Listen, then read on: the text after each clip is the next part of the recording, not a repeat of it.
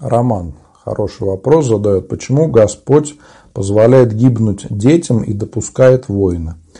А, потому что Бог дает человеку свободу. И если люди сами выбирают войну, Господь им не препятствует в этом.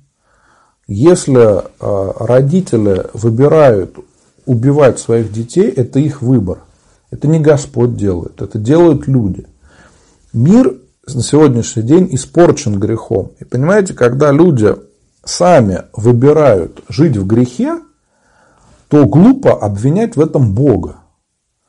Когда у нас сейчас блуд считается нормой, когда люди говорят, зачем нам жениться, зачем нам венчаться, мы так поживем, все же так живут, зачем нам детей рожать, мы лучше аборты будем делать, ну все же так делают, да? и вот идет такое оправдание, ну все же так делают, значит и я могу, все так делают, и я могу. И пока у людей все хорошо, они о Боге не вспоминают никогда не вспомнят. Они скажут, зачем нам церковь это? А чтобы она нас ограничивала? Чтобы мы не могли аборты делать? Чтобы мы не могли пить, гулять? Зачем нам такая церковь? Она нам не нужна. А когда становится плохо, эти люди сразу про Бога вспоминают. Как война начинается, люди тут же про Бога вспоминают и идут в храм и говорят, Господи, спаси нас, бедных. А где раньше-то были? Вот э, это двуличие и лицемерие современного общества, когда мы не вспоминаем о Боге, когда Он нам не нужен, когда все хорошо, а когда проблемы, мы сразу вспоминаем, а где же Бог?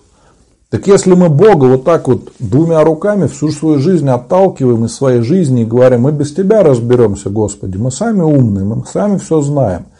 Вы представляете, какая гордость у современных людей, когда мы считаем, что мы уже все, э, все можем решить без Бога.